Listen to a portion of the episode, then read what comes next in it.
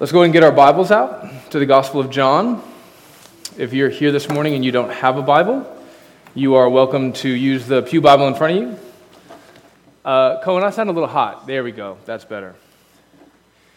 If you're unfamiliar with the Bible, the Gospel of John is in the New Testament. Just kind of go a little bit more than halfway Matthew, Mark, Luke, and then you'll find John.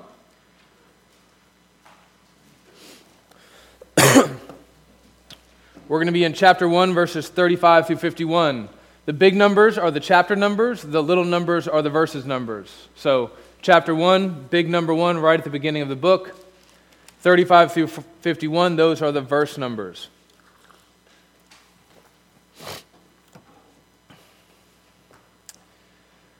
Quote When I was 28 years old, I boldly declared myself a lesbian. End quote. This is the beginning of Rosaria Butterfield's testimony.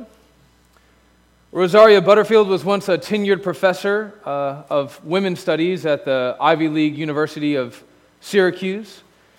She was also a practicing lesbian, uh, a severe critic of Christianity, until one day she had what she describes as a train wreck conversion. This is how the train went off the tracks, according to her. At age 36, Rosaria set out to write a scathing critique of the conservative Christian movement known as the Promise Keepers. She wrote this critique for the local newspaper.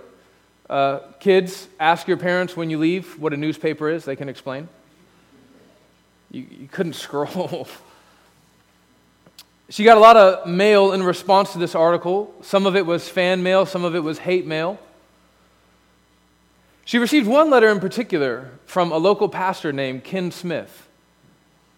And she couldn't quite put this letter into either pile. It, wasn't, it didn't approve of her article, but it also wasn't hateful. It, it seemed to be kind and gentle, thoughtful, yet probing. At the end of this letter, the pastor said, Hey, here's my number. Give me a call sometime. And she did. And then after the phone call, she went and had dinner with her family. And she was very nervous about going to dinner with this pastor and his family. She didn't know what to expect. To her surprise and delight, when she showed up, the pastor served her a vegetarian meal because he had heard that she thought that the meat packing industry was evil, and so he wanted to accommodate her conscience. She also showed up to a house in the middle of the summer that was cooled by fans and not an air conditioning unit because, you know, liberals, air conditioning is bad for the environment, that kind of thing. She sat there with the family as they prayed and she engaged them as they ate. She carried on thoughtful discussion with the wife and the children over dinner. She observed their love for one another throughout the entire evening. This is how she described it. When we ate together, Ken prayed in a way that I had never heard before. His prayers were intimate, vulnerable. He repented of his sin in front of me. He thanked God for all things. Ken's God was holy and firm, yet full of mercy. Over the next several months, Rosaria developed a very close friendship with Ken and his wife and their family, and for two years, Ken's family brought the church to Rosaria right where she was, in the middle of her rebellion. The church would engage with her frequently, discuss literature, doing book swaps. They would bake bread together. They would show up in the emergency room in the middle of the night when one of her friends had tried to commit suicide and they didn't know who to call, so they called the pastor because, you know, that's kind of his thing. One day, Rosaria began a research project on the religious right in America. Now, in order to do a good job, as the high quality scholar that she was, in order to do a good job evaluating the religious right, she had to re- read the textbook of the religious right, which was the Bible. And she describes her desire to read the Bible like this She says, I needed to read the book that had gotten all these well meaning, good intentioned, but very naive and foolish people off track. So she read the Bible, like a lot from front to back, over and over and over again. Not long into this time of research, Rosaria's transgender friend Jay pulled her aside in her kitchen and said, We need to talk. I'm worried. This is what he said Rosaria, something is changing you. This Bible reading is changing you, and you need to tell me what's going on because I'm worried. I'm afraid that I'm losing you. Rosaria was just as worried as Jay. I sat down and I had that panicked feeling that you have when you're not really sure if you're going to throw up. And I told Jay, I'm reading the Bible, I'm reading it a lot, and I'm really afraid. What if it's true? We're in big trouble if it's true. Rosaria was in more trouble than she knew. As she read Scripture, as she consumed God's Word, she was beholding the glory of Jesus. She was being drawn irresistibly into His light. And she wasn't ready for that. She knew that following Jesus was going to mean something significant for her life. She was going to have to die to herself. She was going to have to lose something. She didn't want that. She says it like this I was thinking, do I want to be changed? No. I like my life. I like my girlfriend. I like my house, thank you very much, and I even like my wonderful career. I'm standing in the rushing water of the world, and yet I have my toe in another world because of all this stupid Bible reading. I fought against it with all my might. And then one day, Rosaria began to go to church. Kind of. She wouldn't go into the church. At first, she would just pull up to the church parking lot and sit in her car. She says it like this I had my Starbucks coffee, my New York Times, and maybe an article I was working on in my truck with the gay and lesbian bumper stickers on the back. And I would park and I would watch these enormous families pour out of their 15 passen- passenger vans, and the kids would just keep coming out, and it was astounding. And she did this for a while until one morning, she just couldn't sit in her truck anymore. I woke up one morning. I emerged from a bed with my lesbian lover. I got in my truck with my bumper stickers and my butch haircut, and I showed up. It wasn't always easy for Rosaria to follow Jesus. She was a bridge between two worlds in many ways in this church, and you know what happens to a bridge it gets walked on. She struggled, but she persevered. But sometimes she would go up to her homeschool mom friends in the church and say, Listen, I had to give up being gay to be here. What'd you have to give up? Rosaria's conversion is an immensely powerful testimony to the gospel but it's also a good case study of the power of bearing faithful witness. Ken Smith loved Rosaria enough to bear witness to her, to, to, to reach out to her, to grab her, and to take her into the presence of Jesus. And now Rosaria is bearing witness to Jesus through her writing, her books, her testimony, her evangelism. As amazing as this story is, it's actually not that uncommon. It's just a story that has been popularized in some circles in our time. But our, our church this morning is full of people who have stories just like that. You can swap out some of the names and some of the particular sin patterns. You can swap out the ethnicity, the lived experience, the, the amount of education. But the story is the same. There's always a Ken Smith and a Rosaria Butterfield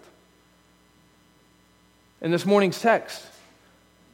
We're going to see this same story with a Philip and a Nathaniel. And instead of a well to do lesbian feminist college professor, we're going to consider the conversion of a poor fisherman and some of his friends and family. Some of the details may differ, but the story is the same. So let's read it for ourselves. John chapter 1, verses 35 through 51. The next day, again, Jesus was standing with, excuse me, John was standing with two of his disciples. And he looked at Jesus as he walked by and he said, Behold, the Lamb of God. The two disciples heard him say this and they followed Jesus. And Jesus turned and saw them following and said to them, What are you seeking? And they said to him, Rabbi, which means teacher, where are you staying? And he said to them, Come and you will see. So they came and saw where he was staying, and they stayed with him that day, for it was about the tenth hour. Now, one of the two who heard John speak and followed Jesus was Andrew, Simon Peter's brother. He first found his own brother Simon and said to him, We have found the Messiah, which means Christ. He brought him to Jesus. Jesus looked at him and said, You are Simon, the son of John. You shall be called Cephas, which means Peter or rock. The next day, Jesus decided to go to Galilee. He found Philip and said to him, Follow me. Now, Philip was from Bethlehem, excuse me, Bethsaida, the city of Andrew and Peter. And Philip found Nathanael and said to him, We have found him of whom, the Mo- uh, of whom Moses and the law and also the prophets wrote, Jesus of Nazareth, the son of Joseph. Joseph. Nathanael said to him, Can anything good come out of Nazareth? And Philip said to him, Come and see. And Jesus saw Nathanael coming towards him and said of him, Behold, an Israelite indeed, in whom there is no deceit. And Nathanael said to him, How do you know me? And Jesus answered him, Before Philip called you, when you were under the fig tree, I saw you. Nathanael answered him, Rabbi, you are the Son of God. You are the King of Israel.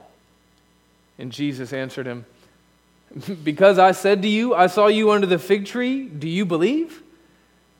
You will see greater things than these. And he said to him, Truly, truly, I say to you, you will see heaven opened, and the angels of God ascending and descending on the Son of Man. This is God's holy, inspired, inerrant, and infallible word. Amen. Father, we need your help this morning to receive all that you have for us in your word. You promised us help. You promised us the helper. So, Holy Spirit, illuminate our hearts and minds. Amen. Uh, that's a lot of text. I want us to walk through it to make sure we kind of understand what's happening in the narrative. And then we're going to go back and dig in and, and, see what this narrative really means for our lives. So let's, let's, let's walk through this. So, Uh, at the very beginning of our text this morning, right in verse 35, we encounter John the Baptist again. And if you remember, John the Baptist is not the same John as the John who's writing this. And John's whole deal is that he bears witness to Jesus. And if you weren't here for that, you don't know what it means to bear witness. When you bear witness, you're just trying to point to someone else and say, what they're saying is credible. And that's John's whole thing. He points to Jesus and he says, This is the guy, the promised one, the Messiah, the one we've all been waiting for, our great and final hope. This is what John the Baptist does best. He points away from himself and he points to Jesus. What's so significant about this is you have to remember that John the Baptist had disciples of his own. The disciples that he, he says, hey, look at Jesus, they were his. He had been pouring into them, he had been training them up, he had been dealing with all of their issues. But when Jesus shows up, John goes, oh, hey guys, yeah, love you. I know you've learned a lot from me. As great as this time together has been, it's time that you stop looking at me and start looking at that guy. Stop listening to me, start paying attention to him. John refers to Jesus in our text this morning as the Lamb of God. That's one of many messianic titles that are applied to Jesus in this morning's text. John seems like he's on a roll. He's trying to, within the space of like 20 something verses, just show you over and over again that Jesus is the, the promise fulfilled. In verse 41, he's the Messiah. In verse 45, he is the one of whom the prophets wrote. In verse 49, he is the Son of God and the King of Israel. Verse 51, he is the Son of Man. Each of these titles is loaded with significance, you know, pregnant with meaning. And we could probably spend like six weeks just walking through all of them. But the point that John is trying to convey here is He's here. Regardless of what you call him, regardless of whatever title you give him, the promised one, the one that we've been waiting for, has finally arrived. And uh, John's disciples understood that. And so in verse 37, you see them tender their resignation to John the Baptist, right? They're like, oh, okay, all right, we're going to go with Jesus. And then in verse 38, we see Jesus doing what Jesus does a, a typically probing question. He says, What are you seeking?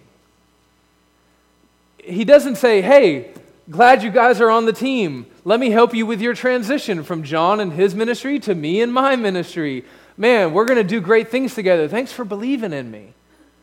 None of that. He just goes, What are you seeking? And as you know, with Jesus, a question is never really just a question. And then the disciples say, We're on Team Jesus. We want to go with you. Where are you staying? And then in verse 39, Jesus invites them to come and see. And as is typical of Jesus, he doesn't say, Oh, I'm just right down the road, you know, I got a room at the Ramada. He doesn't give them a simple answer. Instead, he invites them on a journey.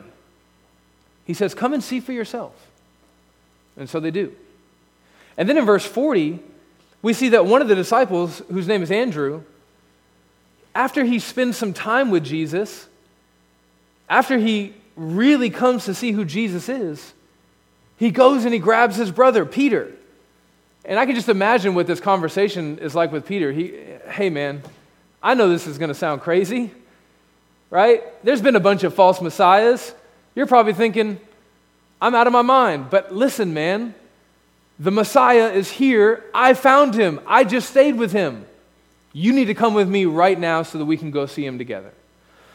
and then in verse 42, we see that Peter actually listens. He goes to Jesus.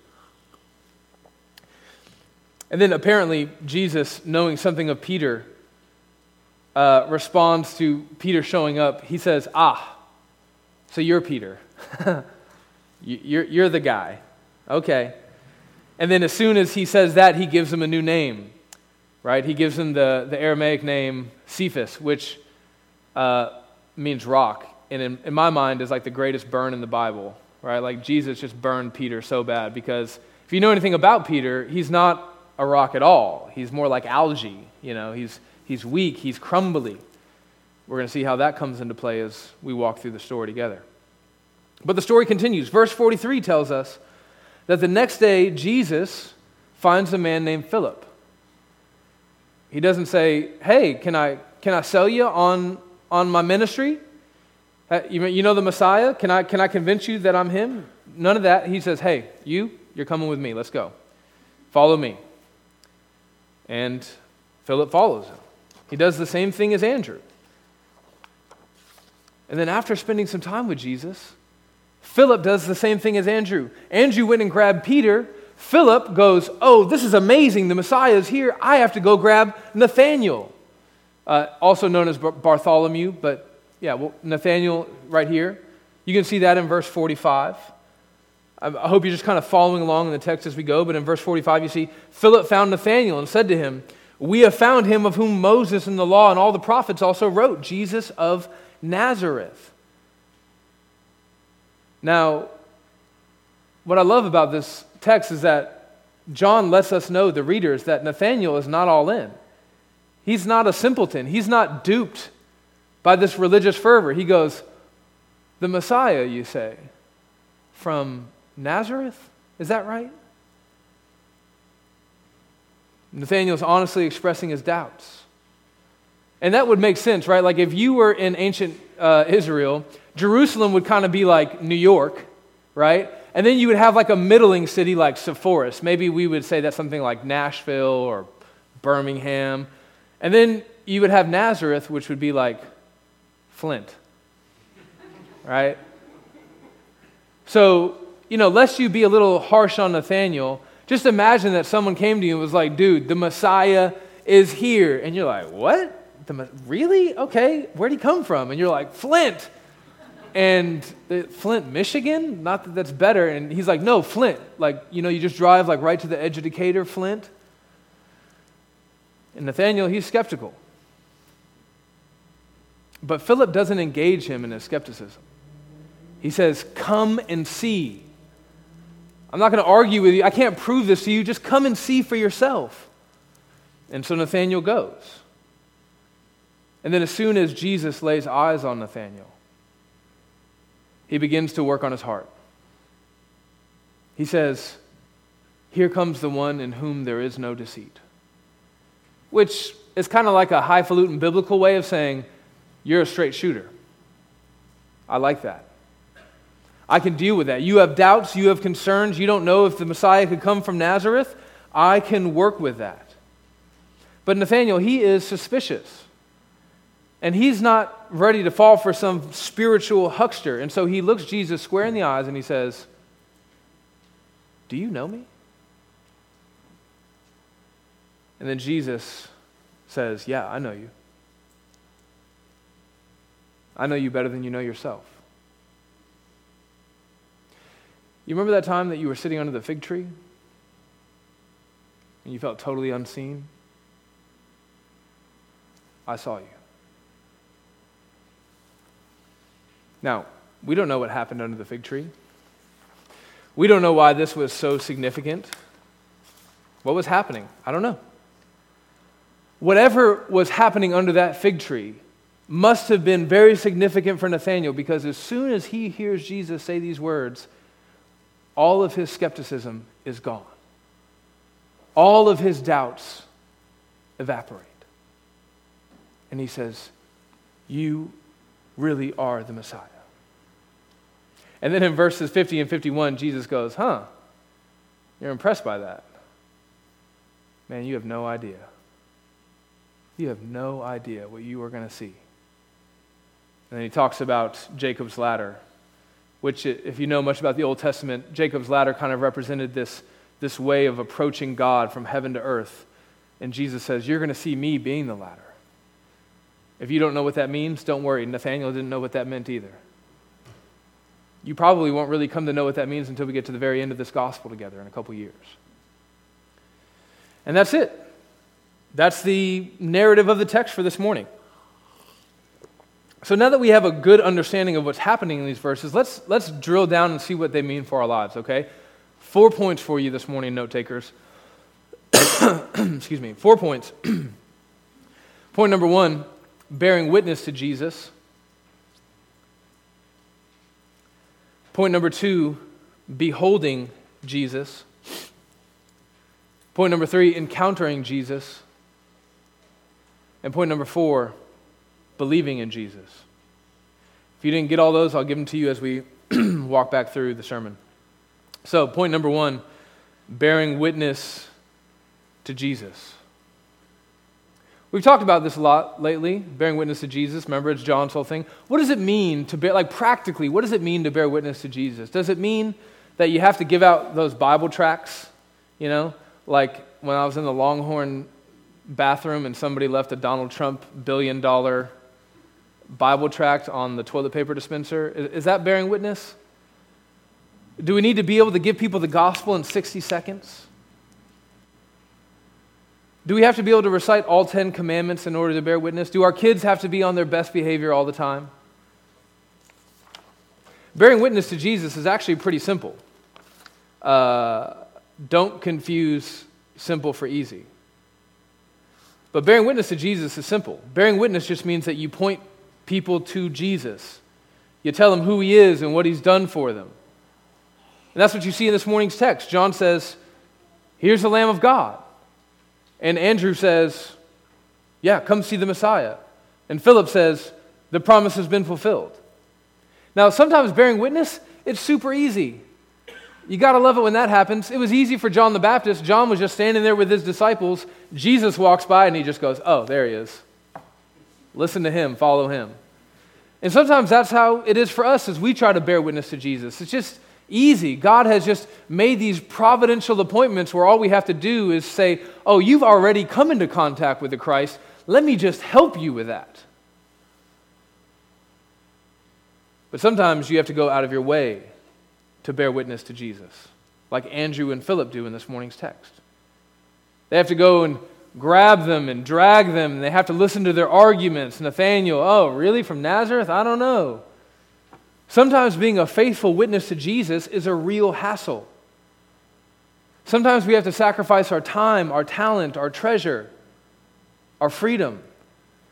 maybe what's worse for some of us in this modern age, we have to sacrifice people liking us, our popularity. Yes, I'm going to invite you to church again. Sometimes we have to risk getting on people's nerves and creating relational tension. I was having lunch with a brother this week who said that before he got saved, his wife was constantly dragging him to church. He didn't want to go. While he was there, he was not happy to be there. But his wife was doing it. She was being like the brothers in this morning's text. It was not easy for her to do it, but she did it. And by God's grace, one day her husband came to see Christ as the Messiah. Now, this man's wife, in dragging her husband to church, was basically doing what Andrew and Philip are doing. You see, they became convinced that Jesus was the Messiah, and their immediate response was, I have to go grab someone. I have to tell them, I have to bring them back to Jesus. They weren't just going to hope that somehow, some way, the stars would align perfectly and, and maybe, you know, Andrew, maybe my brother Peter will come into contact with Jesus. No, he wasn't going to risk that.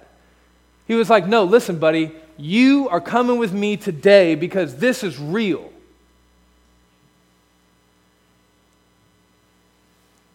Maybe a good time to pause here and ask how long it's been since you've been willing to inconvenience yourself in this way to bear witness to Christ? How long has it been since you felt compelled to make the kind of sacrifices that you need to in order to bear witness to Jesus? How long has it been since you felt so enamored with Christ, so, so convinced of the reality of, of who He is and what He can do for this world that you've said, I got to drop everything I'm doing and I got to go tell somebody about this? I don't care if they get mad at me or if they get frustrated. I don't care if my reputation gets a little Eh, messed up at work or if the people at the gym don't like me because I'm the Jesus freak. I don't care if I get on my neighbor's nerves. As I was thinking about this week, I, this week, I remember when I first got saved. I remember how I was an evangelism machine. I would evangelize my friends, my family, my enemies, literally my enemies. I was a gun toting drug dealer one day, I was a Christian the next day. And then I would go back to the dude who promised he would kill me if he ever saw me again, and I knocked on his door and tried to share the gospel with him. Now I'm reticent to share the gospel with someone that I see at the supermarket because I'm worried that they might think I'm a Jesus freak. What has happened?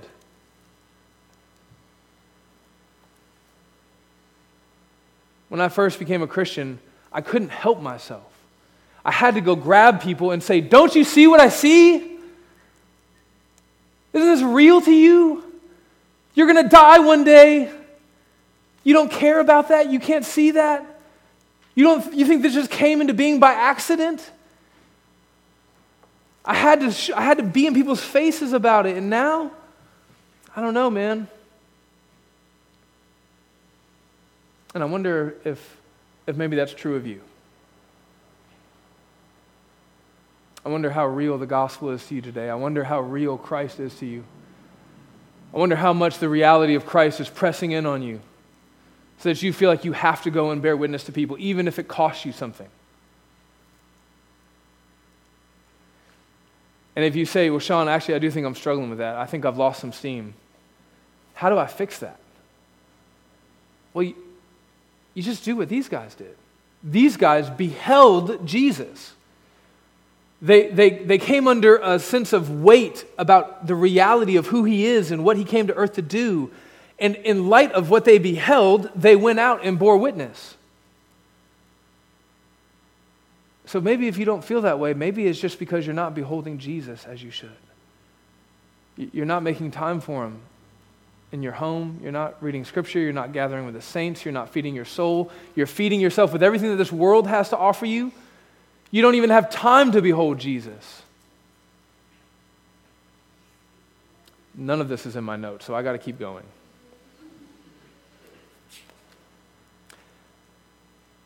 My prayer for everyone in this room this morning is that they behold Jesus as I bear witness to him right now. I don't know everyone in this room. It's a small room, and I still don't know everyone in this room. I don't know if everyone here knows Christ. I don't know if this is going to be the last time that you darken the doors of a church. So while you're here, pay attention. While you're here, behold Jesus as he is lifted up before you. Don't spend the sermon scrolling through your phone. Pay attention. I invite you to be like Nathanael, to examine his claims, to express your doubts and criticism to him, to be honest, to be vulnerable, to wrestle with God, to engage with God, and to pray, and to ask God to give you eyes to see and ears to hear what he has to say about his son before you walk out those doors. Point number two beholding Jesus. Beholding Jesus. Everyone who goes and joins the military has to go through something called basic training. And in basic training, you learn how to be a soldier or a, an airman or a seaman. And uh, one of the basic skills that you have to learn uh, in Army basic training, I doubt this is true of Air Force or Navy, you have to learn how to throw a grenade. you know, true of the Marines, right? And, and one of the things that you have to learn when you throw the grenade is you have to throw it far enough so that you don't stand in the blast radius when it goes off, right? Uh, I remember when I was in the Army, a chaplain tried to use that image as an inverse metaphor for Jesus. he said, Jesus is like a grenade but when he goes off, you're not in his kill radius, you're in his life radius. Man, that was corny. But believe it or not, that, that really bad illustration actually stuck with me. I heard it 14 years ago, and I thought about it this week as I was preparing my sermon, and I thought, I'm going to take that and make it a little bit better. Uh, if you want to get people saved, you have to get them into Jesus' radius his life radius, if you will, right? If you want to get people to behold Jesus, which is the necessary first step to believing in Jesus, you have to get them close enough so that they can actually behold him in a meaningful way, right? At the beginning of this morning's text, John the Baptist tells two disciples who are with him, Behold, and they do. But not only do they behold him, they begin to follow him. Now, what's interesting is the text seems to convey this idea that they're following him at a distance. They're not right there with him. And then Jesus turns around as they are following him at a distance and he engages them. He not only engages them, but he draws them in. Right? He says, Come and see. Right? He's saying, You're too far away. You need to have a closer look at what's going on here. So he invites them to come stay with him. Guys, proximity can really change our perception of someone. Think about physical beauty. Think about how many times you've observed someone at a distance and thought, wow, they're, they're really beautiful. And then you get up close to them, and actually you see that their silhouette was more pleasing than the reality of who they are up close. Or maybe there's been a time where you've looked at someone at a distance and didn't find them particularly beautiful at all. And then as you got closer to them, you thought, oh, wow, actually, there's, there's a real stunning, there's something here that I couldn't see at a distance. You can think about this relationally. Think about how many times you've had a perception of someone that was way off because you knew them from too far away. You only knew them through the internet or what somebody had told you about them or through brief, brief interactions with them that maybe didn't go well. But then when you got to know them up close and personal, you realized, oh, yeah, I actually had to be near you to make a, a good judgment about who you are. That's how it is with Jesus. You cannot do a good job evaluating his claims, his identity, or his beauty at a distance. In order to truly behold Jesus, you have to get up close and personal. Andrew understood that. He was following Jesus at a distance.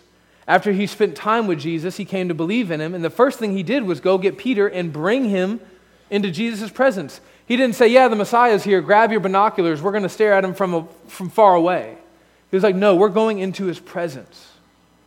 Philip didn't let himself get bogged down in a debate about Jesus. Why? Because he knew that that would keep people far away. He knew that if he could just get Nathanael into close proximity, that Jesus could do the work himself. He knew that Jesus would engage with him and reveal himself in a way that would be not possible at a distance. Some of you here this morning have been investigating Jesus at a distance. You've been evaluating his claims from very far away. And I want you to know that that is not good enough. Jesus says it's not good enough. He invites you, like the people in this morning's text, to get close to him, so close that you can see the whites of his eyes.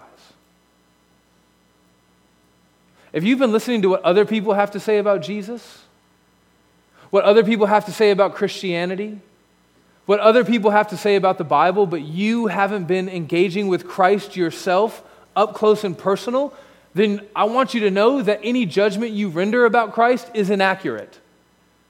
More than that, it's foolish.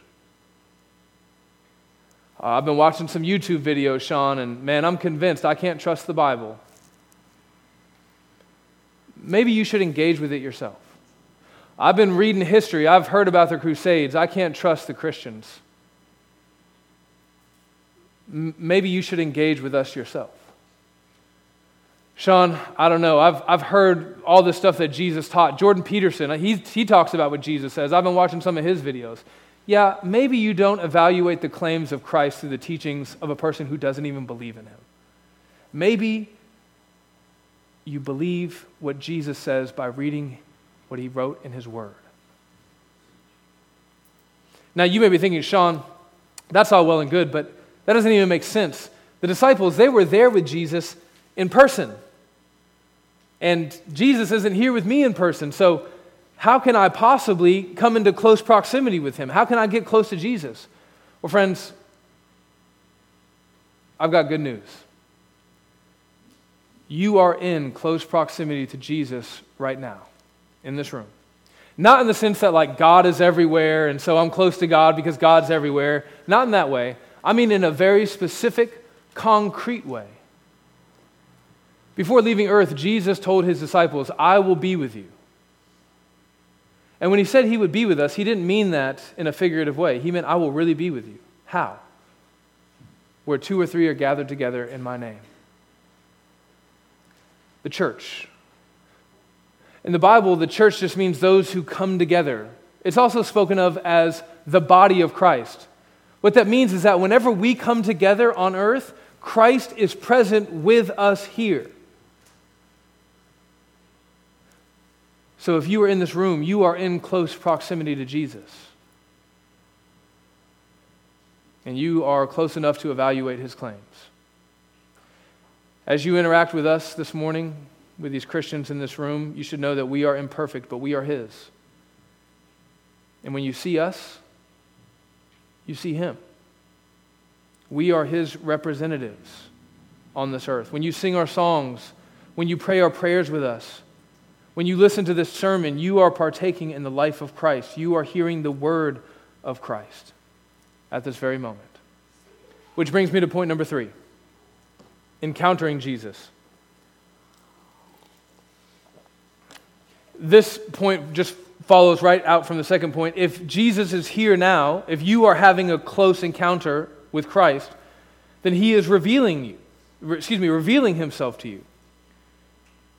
Which means that he's working on your heart right now.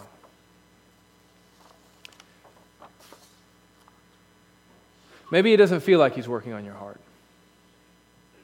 There are a bunch of reasons why that could be. Maybe you're distracted. If so, I'd encourage you to pay attention. Maybe your heart's burdened with whatever you came in here with this morning that you just can't stop thinking about. Jesus can fix that. Instead of you just thinking, mulling that over in your head over and over again, trying to fix it, why don't you listen to what Jesus has to say? Because he's the only one who can really solve that. Uh, I don't know if you guys remember, I don't keep up with what's happening in like TV these days, but remember all the old cop shows? There was always a scene where the criminal or the, the suspect would be taken into the interrogation room, right? And the interrogation room always had a two sided mirror. And so the, the cop would be interacting with the criminal on one side, and then on the other side would be all the other cops, the, the detectives and stuff, the DA, and they'd be standing there watching, you know, observing, that kind of thing. I want you to know that as you encounter Jesus this morning, it, you're not looking at him through a two way mirror. Jesus is not like a frog cadaver that's, on a, that's pinned to a board in your eighth grade biology class. As you encounter Jesus, you're not just sitting there poking him and prodding him and evaluating him as he just kind of lays there dead and lifeless. The thing about Jesus is, is anytime you interact with him, anytime you behold him, he is simultaneously beholding you. In this morning's text, we see that. We see that as people come near to Jesus, as they have this intense and intimate experience with Jesus, that Jesus engages them. As they behold Christ, Christ beholds them, and he begins to probe their hearts. He can do things like perceive their character at a glance. He knows things about them that they don't know about themselves. He asks the kinds of questions that they don't even know that they need to be asked. Everyone who comes into contact with Jesus finds that he touches their hearts like no one else can. He's not a trained therapist. He's not a supremely wise sage. He's not even an investigator who's done a really thorough background check. He's something else altogether. Only God can see into the heart of man the way that Jesus does.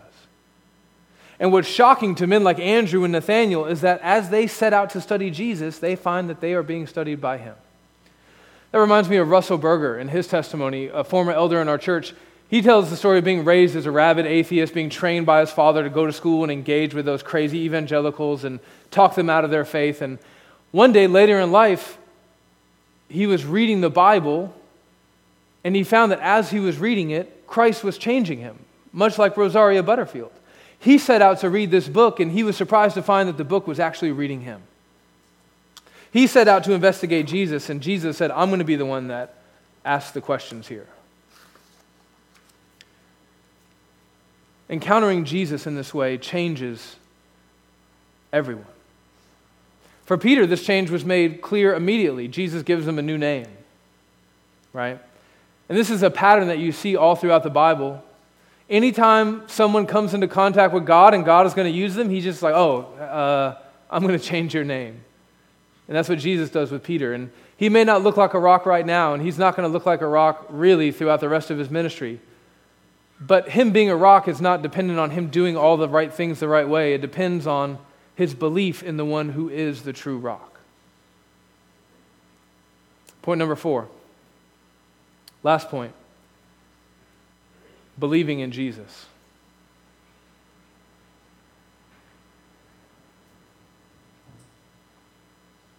At the beginning of this morning's text, John asks his two disciples, excuse me, Jesus asked the two disciples of John, What are you seeking? What are you looking for? I want to finish out our sermon by calling everyone in this room to be honest with themselves and to ask themselves that same question. Jesus is asking you that question this morning. What are you looking for? What is it that you want? Why are you here this morning? It's a Sunday morning. Most of you have to be up very early tomorrow. You got to go to work, work to a job that you probably don't care for very much.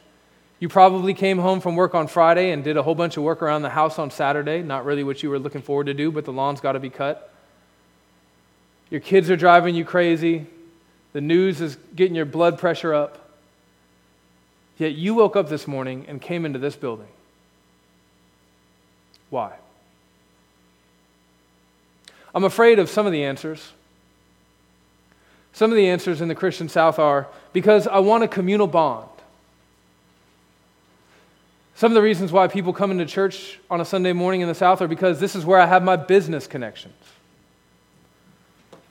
Maybe some of you are thinking, you know what? I just, it's been too long since I've been in church, and I want my kids to have the same moral training that I had, and I think the church is the best place for that.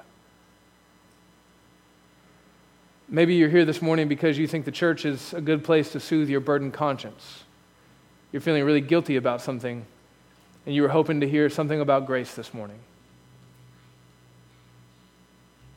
Maybe you're trying to find a husband or a wife. Huh? Christian mingle is hard. This is kind of like a real life Christian mingle right here.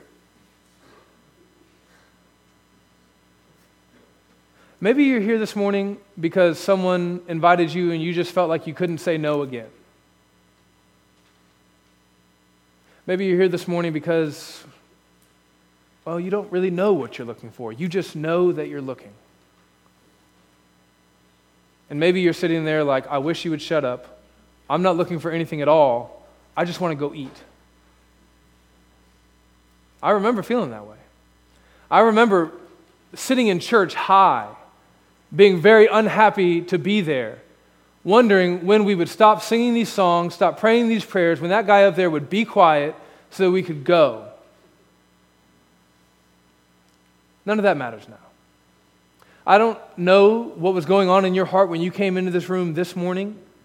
The only thing that matters right now is that as I stand before you, I am bearing witness to you about Jesus.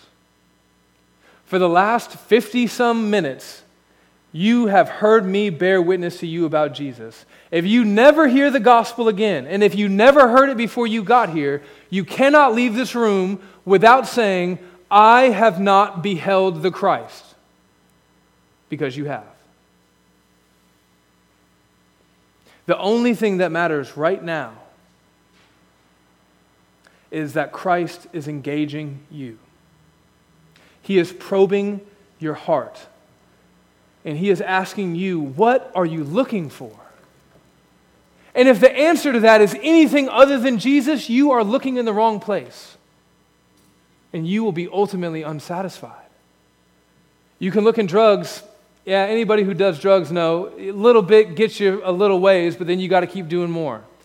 If you're looking for satisfaction in men and women, man, listen, they're going to let you down.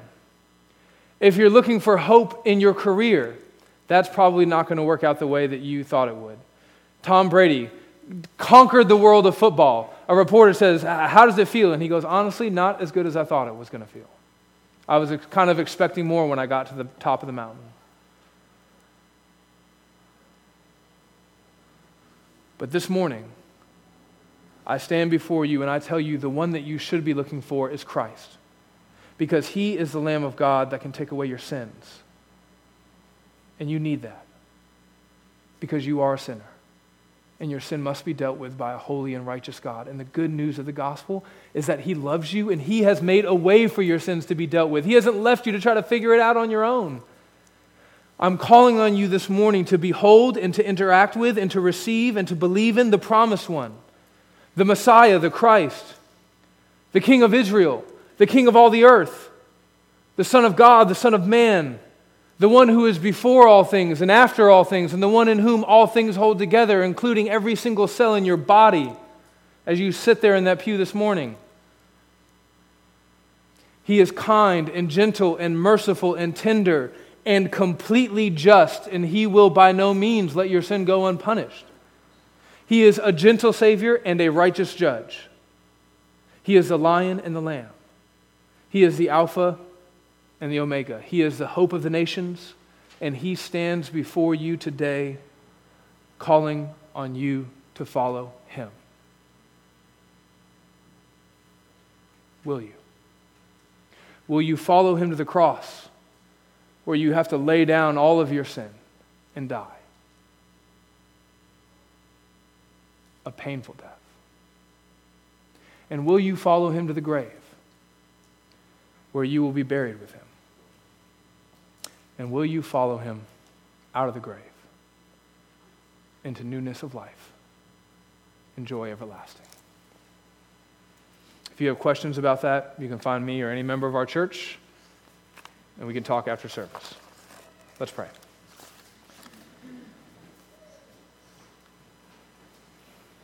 Lord, as we began this time together in your word, we prayed and we asked for help. And now we, we thank you because we have received your help. You heard our prayers, you responded, and we love you. Amen. Amen. Let's stand and sing in Christ.